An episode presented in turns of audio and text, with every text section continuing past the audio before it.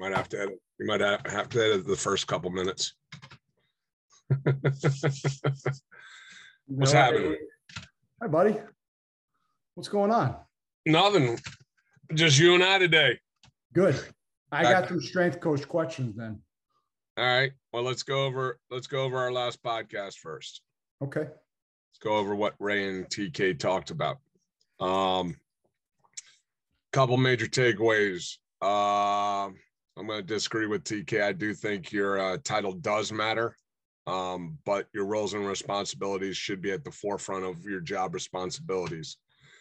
If you don't know who you're answering to and what the expectations of your job are, good luck. And the other one was with Ray and having those discussions early with the coaches that you work with and for, having those difficult discussions early so you don't have to have those difficult discussions later that may find you looking for another place of employment. Yeah, I think Ray's experience with soft skills complement Jesse Wright's whole agenda and what he talked about a couple podcasts ago. Ray going over his experience and the thing that he's been through and some of the things that he's coached TK on about handling coaches, soft skills, making sure that they understand where you're coming from and respect you is stuff that they're not going to teach you in school. No. And sometimes the baptism by fire is not the way to go. No. And on that episode, I also got to ask a question that's been in my mind for 20 plus years. And that was, are Division II basketball players bigger and stronger than Division I basketball players? And if you want the answer, go listen to the podcast.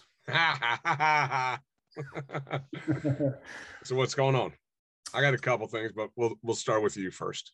Okay. I'm sweating because I just got back from a run. Attaboy. Around the block?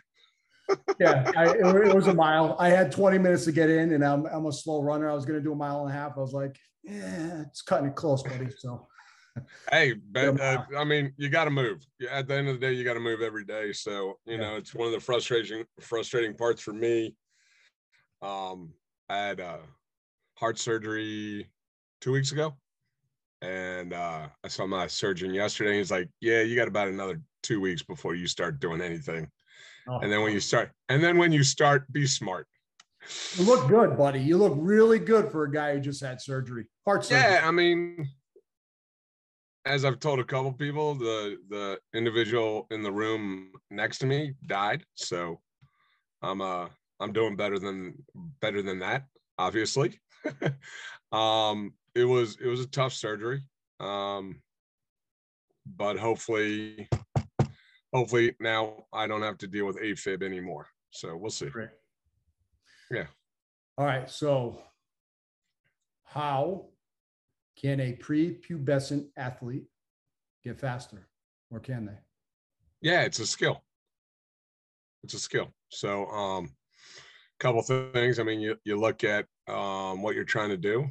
You know, my experience going through the Parisi Speed School helped me realize that a little bit more. You know, that there's an acceleration phase, there's a speed phase, and then, you know, it's breaking down. Most athletes need to focus on the acceleration phase at first 5 to 10 yards. Because that's going to be the difference between you getting the ball or not getting the ball. And in most sports, it's beneficial to have the ball. So, you know, there's a lot of people out there that do a lot of great stuff with speed. Coach Cav, one of our guests, has done some great stuff. Olympic level stuff. Oh yeah. Was at the last Olympics. And the Paralympics afterwards. Yes, where one of his athletes won a lot of medals. Yeah. So Coach Cav, as always, way to keep getting after it and improving our profession and improving people's lives. Oh, yeah. And I can't wait to see you probably at CVAS either in the spring or summer. Plug for plug for my man down at University of Richmond, Jay DeMeo. Once again, another guest that we've had on. So if you want to listen to Coach Cav or Coach DeMeo, find the podcast and listen to it, because those gentlemen have brought forth a lot of information. Coach DeMeo seems to pump out a lot of industry type of stuff all day long on Twitter and Instagram. So he's a great resource for that type of information. Yeah, he's probably sick and tired of me emojing everything that he posts, but whatever. Me too. No, you're not. No, I'm not. No, you're not. But also, like Bill Parisi, the Parisi Speed School, can't talk about Bill enough and the stuff that he's doing, especially with his research and fascia training. But yes, so it's a skill. Yeah. It's a skill. It's a skill. It's probably coordination more than anything, a particular coordination in getting the body. Well, and getting the body in proper alignment, making sure that the athlete's strong enough. I mean, most people that are fast are strong. I mean, there is a relationship to strength and speed. Usain Bolt is not a very frail individual. He is a very robust, strong, fast individual. So what's the science? What's the science of someone? Okay, first the chicken or the egg? No. What's the science of a child getting stronger? If they don't have hormones running through their body yet, is a child getting stronger the same way an adult does, or an adult just can accelerate that strength faster because of the hormones? I would think, and this is just not looking at any research or anything that I haven't looked at in a while, but I mean, for somebody prepubescent, I would look at body weight stuff, making sure they have an understanding of how their body can move efficiently and effectively, and then use their body weight for strength activities, pull-ups, push-ups, squats, lunges, making sure that they're effective and efficient to move through all three planes of motion. And then doing things like the wall drive, where you take an arm length away from the wall, you take a step back, you lean into the wall, so it puts you at that 45-degree angle where you want to be at in a drive phase or acceleration phase, and then make sure they understand from there. There's some drills that you can go off of that, but if you have somebody on the wall for a minute doing working on their drive phase, they're going to understand that they need to be strong in order to be fast. So an untrained prepubescent athlete can get stronger. They'll get stronger. It's the same physiology as an adult getting stronger, but it's that, because we discussed this. I forget with who we discussed this on another podcast, and someone said that there's a limit before you start getting those hormones. Like you can only get so strong until those hormones take over, and then strength really accelerates. Oh yeah, I mean there's a reason that older individuals do TRT, because their hormone levels are depleting. So I mean that's why you see, it was back in the UFC where Chael Sonnen and I'm not going to say any names, sorry Chael, but there were several athletes using TRT therapy. So they were older, they had the experience of a 30-year-old, but they had the body now of a 18, 20-year-old because of the hormones that they were using. So the whole idea behind that is that they can recover faster and train as many hours as their younger opponent that they were going to be facing. Well, and that's the thing with any anabolic steroid and or any hormone that you might be taking, that it doesn't make you stronger. It gives you the ability to recover quicker, so you can train more frequently and recover quicker from your training sessions. So all right. So to kind of recap and put bookends on it, the original question: how does a pubescent athlete get faster? The first component is the skill, learning the coordination, learning how to run properly. Yeah. The second is bringing in that strength component to get them stronger, but there's going to be a level because they haven't hit puberty yet. Is that there will be a ceiling. There will be a ceiling. And then, you know, one of the things that we talked with Coach DeMeo is about, you know, what are the diminishing returns? You know, do individuals need to squat 2.5 times their body weight? And that's maybe probably sports specific, right? Yeah. I mean, that's where you're looking at, like, that was like the old football, you know, 2.5 times your body weight for a squat. Well, I mean, if you're looking at a 300-pound lineman, you're looking at, okay, you know, 3, 6, 750 pounds. It's a lot of weight. Yeah. It's a lot of weight, man. Yeah. It's a good thing. And not also taking into account the 300 pounds that's going down with it. You know, so, okay. I don't know. I mean, I'm sure I'll ruffle some people's feathers. I mean, at what point is too strong? Or is there a point where strength is not needed? Yeah. Or as Fergus Connolly says, you know, there's a tactical, there's a technical, there's a psychological, and there's a strength. It's so like you have to take care of all four. Yeah.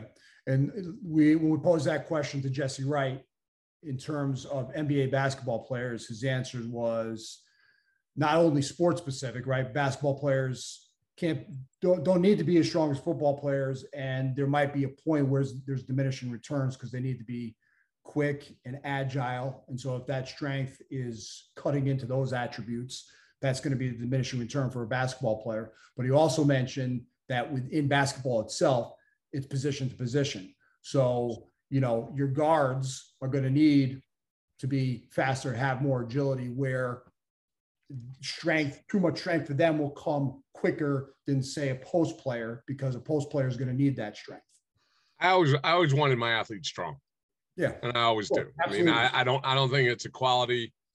I don't think it's a quality that you can shy away from, because at the end of the day, my team's going to impose their will on yours, and if we can do that on a consistent basis, we're going to win more games than yours.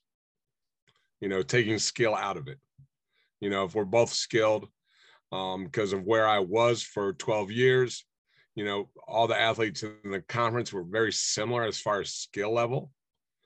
I viewed that if I can get my athletes to be fitter, faster, stronger, healthier, more robust, at the end of the day, we're going to win.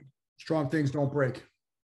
Yeah, exactly. Strong things don't break. I mean, that's just reality. I mean, we get laid up in the hospital for a couple of days, but we come back. Right back to it. Right back.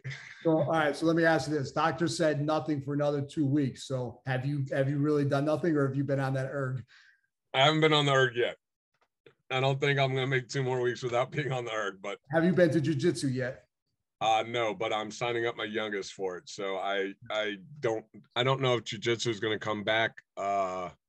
You know, we'll start with bodyweight stuff. I'll do some push-ups. I'll do some squats.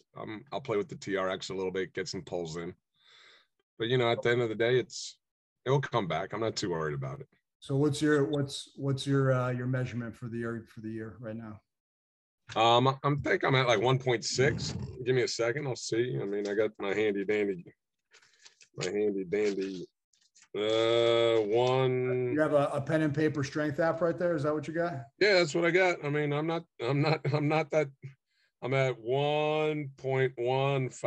So 1,150,000 meters. So I don't think 2 million is going to happen, but maybe I go ham. Maybe I go ham the last month. Yeah. I just basically I zoom in Brandon Lilly every day to yell. That's only gonna give you 4 or 5 weeks to do over 800,000 meters. Yeah, I mean, it's 200,000 a week. It's 50,000 a day. Whatever. It's a lot of pushing and pulling. But you know, we'll see. I mean, Drew and I are gonna do something. We're gonna do the 4x48 that Goggins does. He does 4 miles every 4 hours for 48 hours. So, you know, just like you just got through squat timber, squat timber. I reached out to Bert and I was like, how about Rovember? He did not respond. I was like, all right, we got strength. We got Squattober and then we got December coming up. So that's your next one. Have fun with that one. That's Daniel McKim getting at it. So another good program. Another thing, you know, another thing that will test you. Squattober was great. I had to do it. That was a misogi for me. Yeah. Because I really didn't think I was going to make it through in the beginning because most people don't. Squats were at a certain point I had to say goodbye to because of knee and back injuries and, you know, improper form. So it was a scary endeavor, but I was like, I needed to do something. I was like, fuck it. I was like, I had that mentality. I was like, you know what? If I get hurt, I get hurt. It is what it is. But strong things don't break played in my head every single day. So exactly. And I'm sure Bert in the background probably going, yeah, you know, it's nobody, you know, on a misogi, it's not supposed to be comfortable. It's not supposed to be easy. No. And as I tell everybody, if it was easy, everybody would do it. Right. I mean, you know, it's not a true misogi. No. I mean, I would say if you squatted every day for a year, a little different. Yeah. You know, but in comparison to the example we used on that episode, which was a bow hunter scouting an animal for a year, tracking him for a month, finding him after 23 days, right? Yeah. Getting into a position and having to wait there for 6 hours until he came out of a tree that was protecting him. So for a three-second shot. So Cam Haynes the other day posted that he got a ram in Oregon. Yeah. And in Oregon, I believe you get one ticket in your lifetime. And if you see a ram, great. If you kill a ram, great. If you don't see anything, sorry about your luck for paying for the ticket. Cam was skilled enough and in a position. I almost said lucky, but there wasn't luck to do with it. I mean, he's a very skilled individual when it comes to bow hunting. So he had his opportunity, he took it, and he got a ram. So that was pretty cool to see. So yeah, but you know, hell, we've been all over the place right now. Yeah, we're bringing it back to Squattober. Bring it back around. Okay. It was great because, you know, I got to really do a deep dive into the exercise, which, you know, I've done squats before, but in terms of really understanding, like, you know, a bench press, I understand because I never had upper body issues. And when in high school, that's all you want to do is, you know, you think strength is your upper body. Bench and dives. I think I did bench every other day when I was in high school. So I'm very familiar with that exercise, but squats. That would also explain the rounding in your shoulders. Yeah. So what, I got to do more pulls? Mm-hmm. Yeah. You're welcome. But the exercise that Aaron Aramis pulled out was great because it was all around. It wasn't just squats, you know. So no. You know, there was you're getting the opposite. You know, if you were pushing one day, there was a pull in there too. So you're getting, you know, the opposite. So it was a great all around exercise and exercise program. It was completely doable, you know. Yeah, double A is a badass. So I mean, shout out to Sornak, shout out to Bert, shout out to Double A, shout out to Daniel McKim, getting ready for December in a couple of weeks. And, you know, appreciate all that you guys do for us professionals and the profession. Keep getting after it. There was, I did every rep. I did every set. There was one point, maybe around week two, where I was like, I hit the wall and I stopped. I think mid set. I didn't finish all the reps. And then I got pissed at myself and I never let that happen again the rest of the month. Yes. So that's okay. That's learning. You didn't lose, you learned. What else you got? I don't know. What do you got? You said you got stuff to talk about. Yeah. Earlier this week, ESPN posted out that there was about $526 million in dead money in the coaching profession. Half a, bi- $500 million. Coaches are being paid to not coach at their school or university anymore. Why? Because they got fired. What they have, so they have a contract still in place? Yes, sir. Come on now. Now, and they, as a coach, they got trouble bumping up a strength coach's pay to from $35,000 up to a livable wage, a livable salary. Now that's what I'm talking about. You got there's a university right now paying three head football coaches. Only one's coaching there. And I'm not here to bash any coaches. I get yours. Like if you can get a 10-year, $10 million a year contract, get it. Because we know in this profession that what have you done for me lately? But at that same point, if you're paying the head coach that kind of money, who's really running the athletic department? It's not who you think it is. It's not the AD. And it's not. I mean, and I'm not here bashing ADs, but at some point this has got to get reeled in, or the wheels are coming off. I mean, I think the wheels are coming off already, and I've talked about it. And it's doesn't it always come down to who's controlling the money in every situation? Oh yeah, follow the money, and you'll have your answer. You know, the NCAA to say they're nonprofit, but they take $1 billion for football to televise it. It's like, yeah, that $1 billion gets broken up between 300 schools, maybe, I don't know.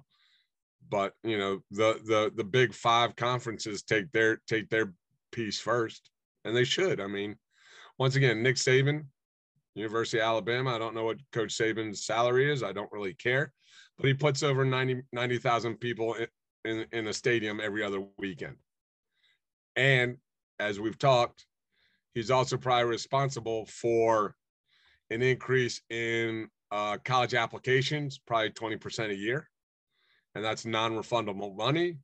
You pay $100, you put in your application, you either get in or you don't get in. But if you don't get in, they don't send you a check back. So they actually tied a percentage of applicants to a particular university because of the football coach. Not because of the football coach, but because kids want to be associated with winning. So you'll see, like, I'm sure Baylor University, I'm sure their applications went up this year after their basketball team won a national championship. Once again, shout out to Charlie. I'm just shouting everybody out today. Yeah. Can't wait to see your championship. I'm dropping everybody. I'm just being a straight up, you know what. But I can't wait to see that championship ring either. So post that shit on Instagram or Facebook, whatever. Or just send me a picture. I don't care. But, you know, it comes down to our profession, once again, not taking care of each other, not taking care of ourselves, and not demanding to have a seat at the table. Getting back to Ray and TK, it's like, you know, we need those titles. You know, you want me in that boardroom. You need me in that boardroom. You know, go straight up Jack Nicholson on you. Because at the end of the day, we're the ones that spend the most time with the student athlete, and we know what's going on with them. So I was thinking about that the other day, and I related it to one of the – there was like a coaching cue that I used with the kids when I was teaching them basketball, right? And there's 4 pillars to win into basketball success. The first was physical ability. The second was defense. And these are in order of importance. Defense. Ball control, whether that means don't lose the ball when you have it or get it back when you don't, and then scoring, right? But the first one it supports all the other ones. They're not even like pillars. That first one's really the foundation. The other ones are the pillars, but that first one's the foundation. It's your physical ability. And you strength coaches, that's your area. So for a a sport coach, not to recognize that is beyond me. If that's your area of expertise, and if you agree with my philosophy, I'll put it out there for people to pick apart.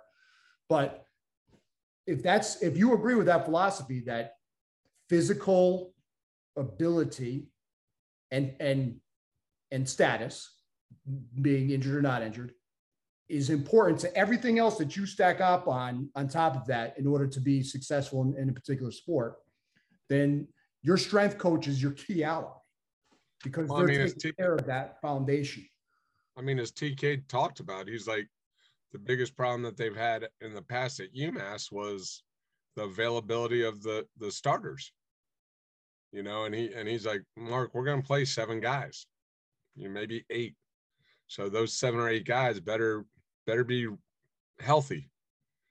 And he even said, he's like, you know, if we're healthy, we're the top part of the Atlantic 10. If we're not, we're in the middle. You know, and that's a big jump, because the top of the Atlantic 10, you're talking about going to the NCAA tournament.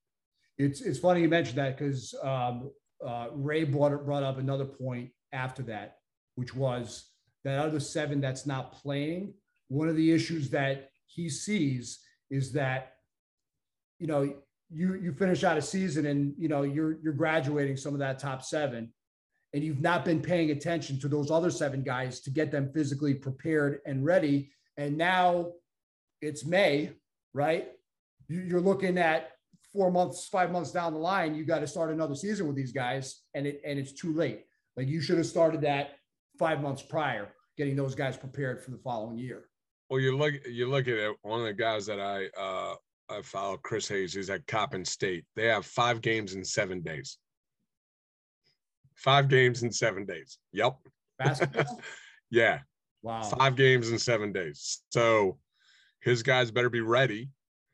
They better recover. There's got to be practice in there too, probably. Oh yeah, there's a practice. 7 days, right? Yeah, it's like they're going pretty straight for 7 days. I mean, game practice, game practice, game practice. I mean, you have a dig, you have a game, you have a practice, you have a game, you have a practice, and that's how it's gonna go. It's typically my basketball season was at least 6 days in college, and that was hard. You know, maybe you get a day off, but you need that recovery.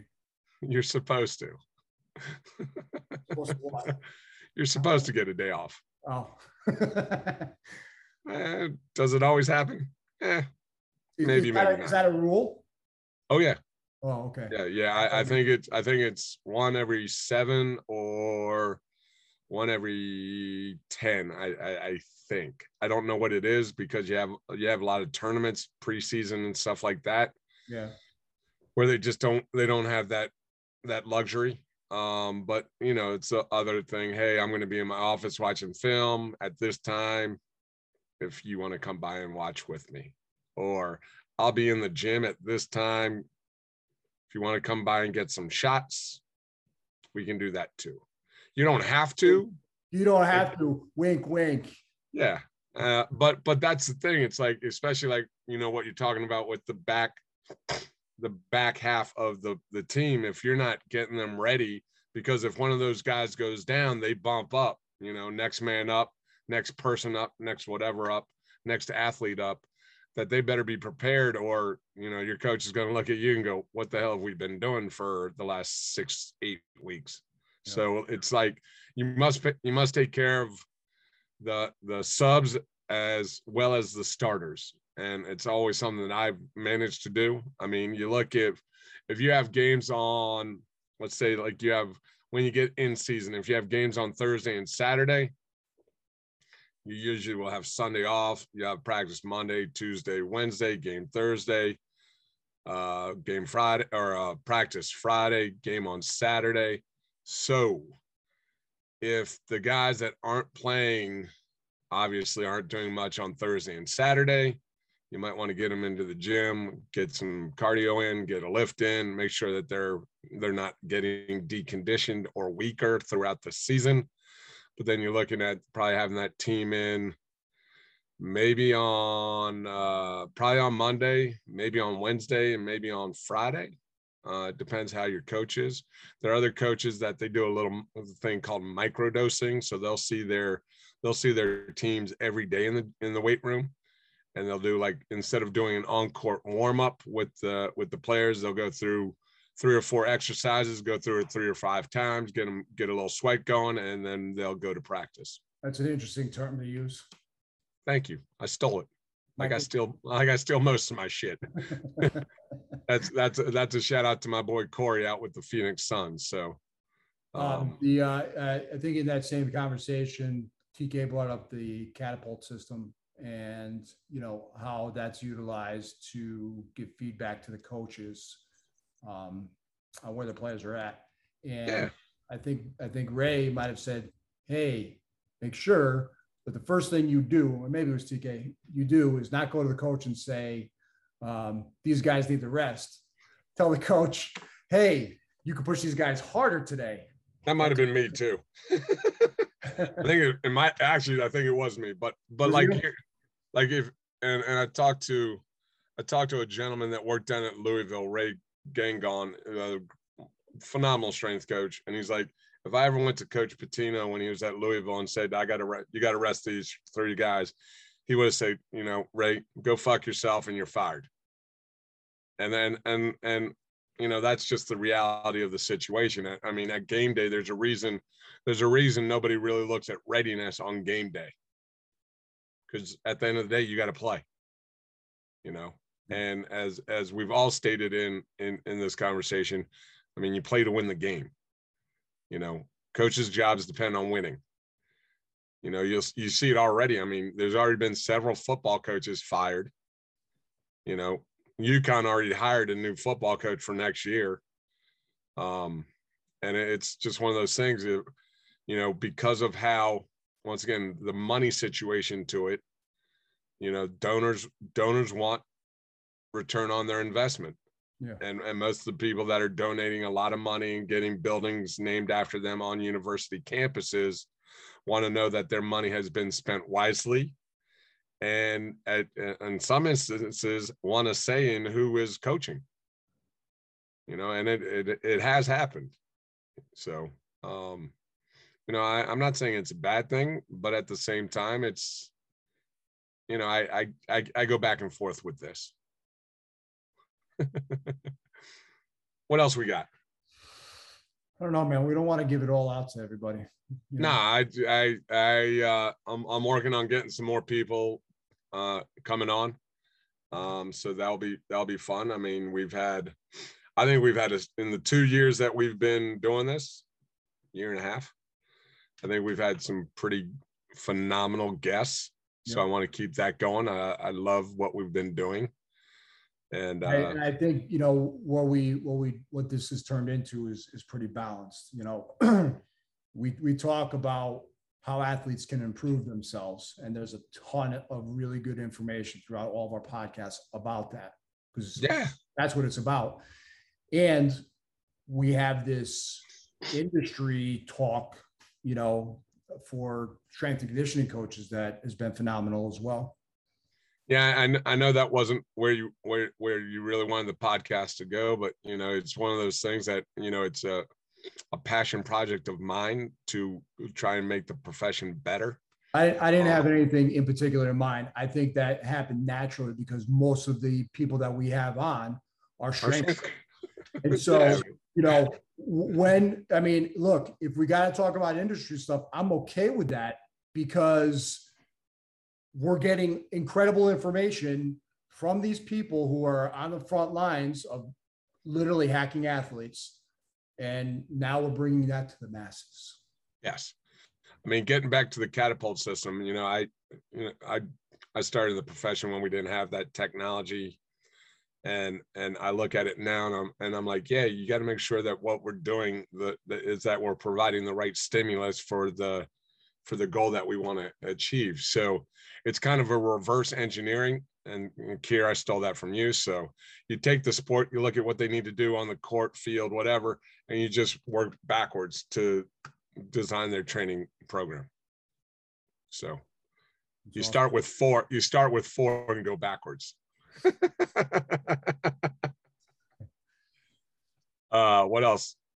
That's it, man. Listen, go check us out on YouTube, on Spotify, on Apple, or on Google. If you want to be on the show, give us a shout, info@athletehackers.com. My name's Chris Schrader. And my name is Mark Spellman. As always, appreciate you guys taking the time to listen to us. All my best. God bless and peace. Peace.